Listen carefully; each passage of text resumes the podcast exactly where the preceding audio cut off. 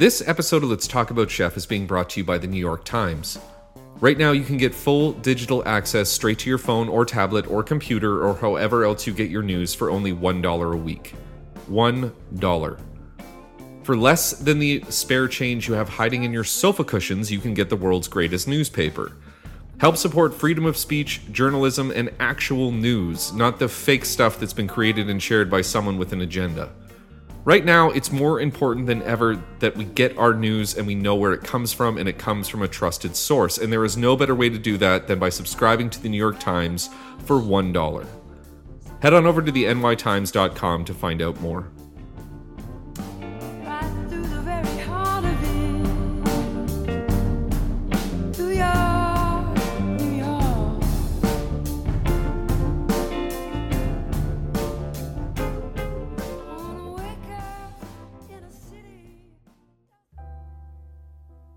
Before we get started on this week's episode of Let's Talk About Chef, I wanted to say a quick thank you to everyone who has taken the time to write into the show over the past few weeks.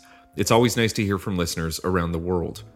If you are so inclined to write in, you can send everything to let's talk about chef at gmail.com or you can follow me on Instagram at Chef Brian Clark. Saying that the last few months has been strange would be an understatement. The world's completely different now. But restaurants are opening again.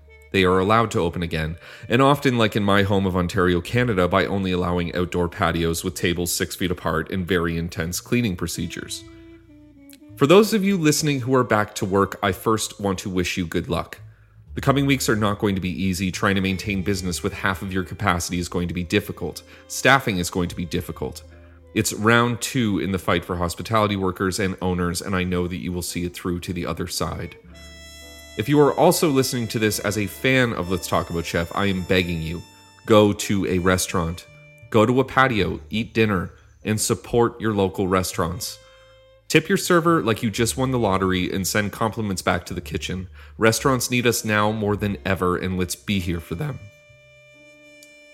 This week's episode is about the hungriest man in history. It contains graphic depictions of eating, sometimes bodily functions, murder, espionage, crime, medical experience, uh, animal abuse, cannibalism, and some of it is quite frankly not fit for children's ears. In fact, all of it is not fit for children's ears. So if you have kids in the car or you have a weak stomach, wait until later to listen. That's enough from me. Let's get right into this week's episode of Let's Talk About Chef.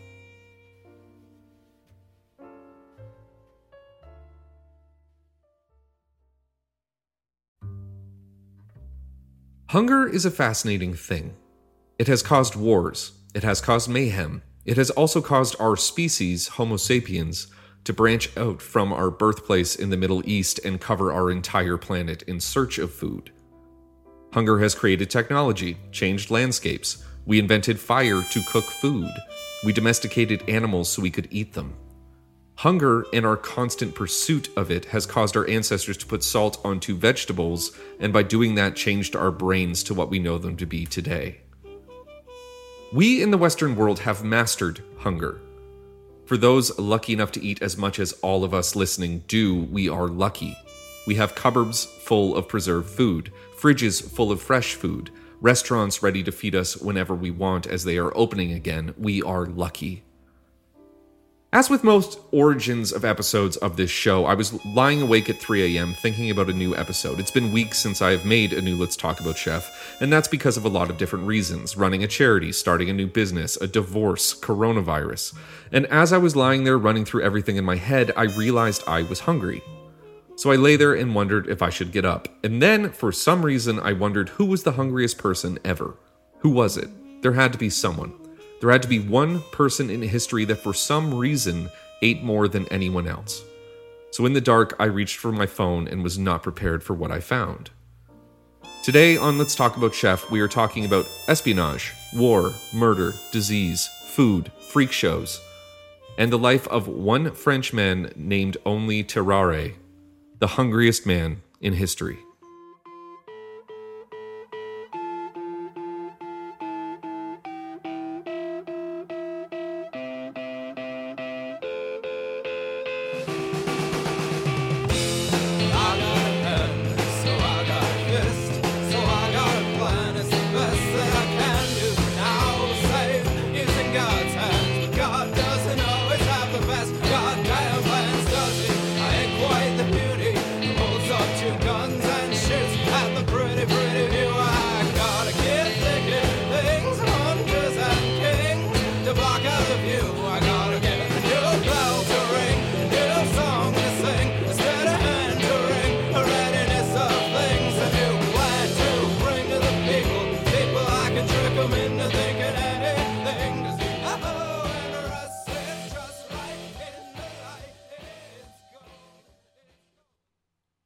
Terrare was born in 1772 in France in a small farmhouse in the countryside outside of Lyon.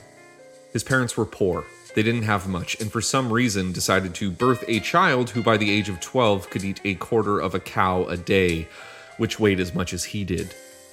Every single day, his parents would try to feed their son, and his unrelenting hunger and every day Terrare would eat and eat everything they brought to him, begging for more.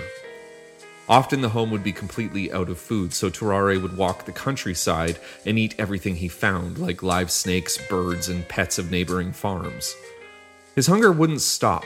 It drove him not unlike a drug addict trying to find their next score, searching constantly for food and doing whatever he could to get more.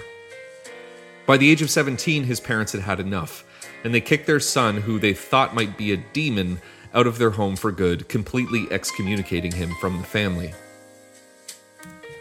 For a while, he found himself homeless and on the streets of Paris, where he would beg for food and eat the garbage he found in the streets.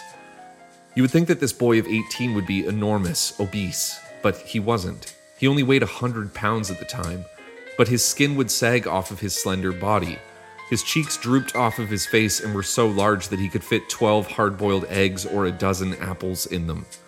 His teeth from eating everything he found had turned a foul green color, and the skin around his stomach when he hadn't eaten was so loose that he could wrap it around himself like a beach towel. After he would find a pile of trash or a rotten bushel of apples lying on the road, he would devour it in seconds, not even chewing, and would fall asleep on the street with his stomach distended out in front of him like he was nine months pregnant. Eating garbage, thrown away cuts of animal intestines behind butcher shops in the city resulted in Terrare smelling so bad that people struggled to be within 20 feet of him. It was recorded that visible stench could be seen coming off of him like a vapor. It wasn't long before Terrare realized that if he stood on street corners and ate in front of a crowd, that the crowd would actually feed him, just to watch him swallow whole whatever they gave to him. He would swallow buckets of wine corks, bushels of fruit, even live animals. One of his best received acts that would be sure to draw a crowd would be catching a stray cat, killing it, and then eating it in a few seconds. He would cough up the hair and whatever bones he swallowed later like a hairball. Terrare wasn't doing this for the act. He wasn't doing this to entertain. He was doing all of this so that he could eat, so that he could feed the hunger that drove him mad if it wasn't satiated. A traveling street performer watched in disbelief as the young, skinny man swallowed several melons whole and asked him if he wanted to join his freak show. He agreed under the only condition that he be fed constantly. The now 19 year old joined the traveling group of prostitutes and thieves as their star attraction. While he was standing on a soapbox in front of the crowd with his massive deformed jaw would swing open, swallowing whatever the crowd would give to him as the thieves make their way through the crowd, pickpocketing everything they could find. One member of the crowd wrote in watching the young man eat a cat. He seized a live cat with his teeth, disemboweled it, sucked its blood, and ate it, leaving the bare skeleton only. He also ate dogs in this manner. On one occasion, it was said he ate a live eel without chewing it. Because of the sheer amount of cats and dogs that Terrare would consume during his shows, it was said that the stray animals of Paris started to recognize him and they would run away from wherever he was. At night, while Paris slept, he would stalk the alleys and streets trying to find thrown away food to eat, eating everything he could to try and stop feeling hungry. You would think by now that the man would be insane, that his mind would be warped. But he was as normal as anyone else, he was sane and he could carry on a normal conversation, if you could get close enough to him without gagging from the smell.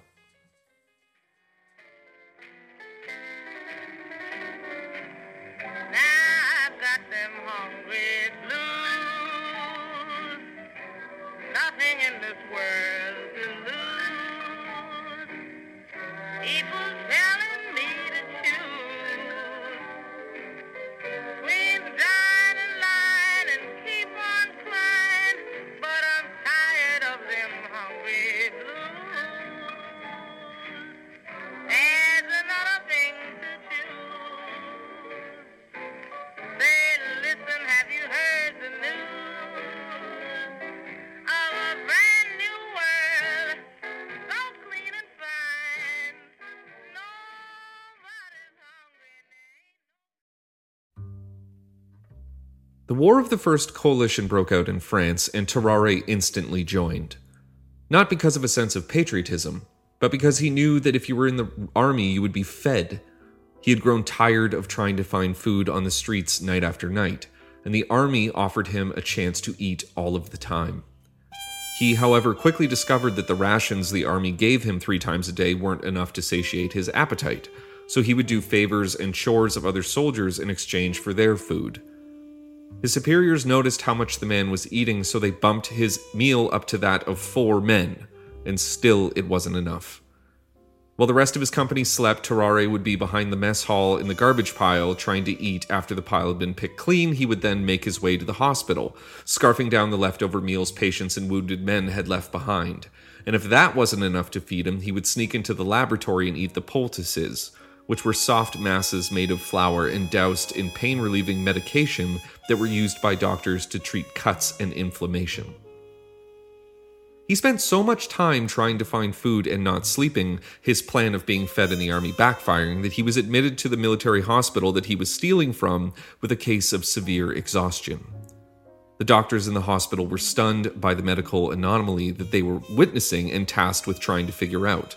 His appetite was something that they had never seen or heard of before, and so the testing began. Baron Percy, the chief surgeon, began to test the appetite of Terrare first by restraining him for the day, leaving him crying with hunger while unable to get out of bed to eat, then leaving him in a room by himself with enough food for 15 people piled onto a table. After a few minutes, the doctor opened the locked dining room door and found that the two massive meat pies, a dozen plates of grease with salt, bread, and four gallons of milk, and copious amounts of gravy were all gone, and the young man was fast asleep in the middle of the table, his belly stretching out from his body and a smile on his face. The next day, the doctor presented him with a live cat. He tore the abdomen open with his teeth, drank its blood, and ate the entire thing in a matter of seconds. The rest of the hospital staff heard what was happening and began to offer him more and more unusual animals, like snakes, lizards, and even apparently bear cubs, all of which he swallowed without hesitation. Baron Percy kept Terrare in his hospital for months, and the testing continued.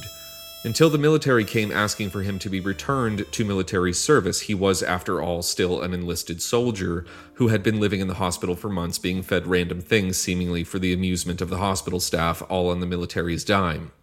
But Percy, not wanting to lose his subject on the front lines, came up with a different idea. Percy went to General Alexandre de Béchamy with the idea to seal secret notes in a small wooden box that Terrare would then swallow. They actually demonstrated this in his office. Two days later, the box was retrieved and the note was still legible. So now Terrare was the weirdest French spy that has ever lived. The general wasn't as enthusiastic as the doctor about Terrare's spying ability.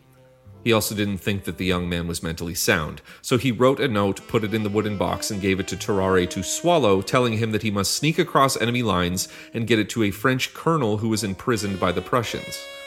The note he told him was of great military importance, but in reality, all it said was, Can you let me know if you get this note? Terrare crossed the German border dressed as a peasant, wooden box safely concealed in his stomach. He was going to prove the general wrong. He was going to try to not eat anything until the note of great military importance was delivered. He would then return with the colonel's note back to the general, safely concealed in his stomach, and proudly hand the wooden box back that came out of his backside back to the general and be a hero.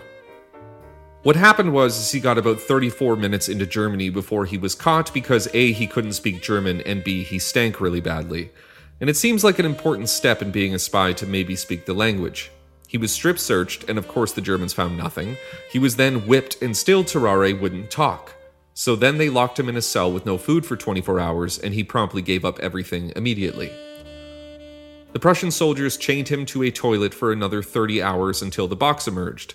The German general who was in charge of interrogating Terrare was furious when he read the note basically saying, Hey, what's up from the French general. So he sent Terrare to the gallows where he stood with a noose around his neck for a bit, thinking he was going to be hanged at any moment, before the Germans took him down, beat the crap out of him, and then dropped his body near the French front lines, telling him that maybe he shouldn't be a spy.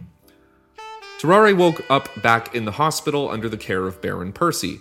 After his hunger had quite literally caused him to fail at being a spy, he begged the doctor to fix his appetite so he could be normal, and so the doctor got to work. They tried everything Percy and his staff could think of tobacco pills, wine vinegar, laudanum, which is liquid opium. They tried stuffing him full of soft boiled eggs for some reason, and still it wasn't enough to satisfy his appetite. At night, Terrare would sneak out of the hospital and scavenge for offal left behind butcher shops. He would fight stray dogs in gutters for scraps of meat and other dead animals. He was caught several times lying under the beds of patients in the hospital that were receiving bloodletting, doing his best Dracula impression, if you know what I mean by that. And he was also found in the mortuary eating dead bodies. Percy had had enough. He couldn't have this high on opium monster running around his hospital drinking blood and eating dead people, and right before he was about to kick Terrare out of the hospital, a 14 month old baby went missing from the maternity ward. Although they could never prove that the baby had been eaten, it was the final straw, and Terrare was thrown out of the only home he knew. The next four years were lost ones for Terrare. Nobody really knows where he went or what he did. There are some who believe he went back to Paris, roaming the streets begging for food. Others say he went to England, to London, a place where he was unknown and could exist in the slums and in the shadows. And there are others who believe that he just lived in the garbage dump outside of Paris, surviving on all the trash. All that's known for certain is that for four years he ate and ate every day, non-stop. Baron Percy was working at the hospital in Versailles when word reached him that there was a new patient who wished to see him. It had been four years, and it was Terrare, now bedridden and weak and unable to properly move. He told the doctor that he had swallowed a golden fork a few years earlier, and he thought it was lodged somewhere inside of him, causing his illness because he'd never seen it come out. Percy, on the other hand, noticed that maybe it was the severe tuberculosis that was causing his illness. Thirty days later, he died in the hospital, with Baron Percy at his side, his only real friend he ever had in the world. The man and probable cannibal with the largest appetite ever was no more. An autopsy was performed by Percy, and he found that Terrare's stomach was, of course, abnormally large. So big it filled his entire abdominal cavity. His digestive tract was abnormally short, and his body was filled with what appeared to be a white liquid, and then the stench of having him cut open forced them to evacuate that part of the hospital. The medical science and practices of the time were so confused and so medieval that we simply won't actually ever know what was wrong with Terrare. You have to remember that doctors of this era used to prescribe drinking raw mercury to get rid of head demons, and God help you if you were diagnosed with ghosts in your bones. Modern doctors who have tried to figure out what caused Terrare's hunger all have guessed at different things, like maybe it was a massive hookworm or a parasite, a psychological condition. But when they try to add all of his problems together, along with the disfigured body, visible smell, no gums, and on and on and on, they too fall short of an explanation. No one will ever know why Terrare needed to eat so much, why he possessed such a genuine and constant biological need to eat. Being born cursed with eternal hunger, and a hunger so severe that it never goes away, must have been a truly awful existence, and one that hopefully won't happen again.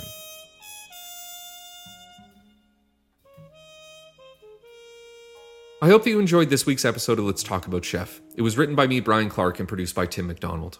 I want to thank the New York Times for letting me talk about them again this week. If you want to write into the show, you can send everything to let's talk about chef at gmail.com or you can follow me on Instagram at Chef Brian Clark. I want to thank everybody who keeps listening to the show because honestly, it's been kind of amazing to see the show grow so big in places like Brazil and Guatemala and South Africa over the last few weeks, and I really, really thank you. We will be back as soon as we can be, and so until then, as always, have a great service and have a great week. With a heart attack on your plate, you were looking back on your days. How you spent them all in a blur. When they asked if you were for sure, let the sugar melt down your throat. Cause you know it's sweet getting old. With a lollipop and a roll. Let the hospital be your home. Cause your knees are scratched and your eyes are black. Put a plaster there and I'll sign your cast. In the at the end, some familiar names in tiny print on the cover page of the year. Grainy photographs, greasy hair, but it's noon o'clock and you're still asleep. And your coffee's cold, your coffee's icy. Cause your knees are scratched and your eyes are black. Put a plaster there and I'll sign your cast.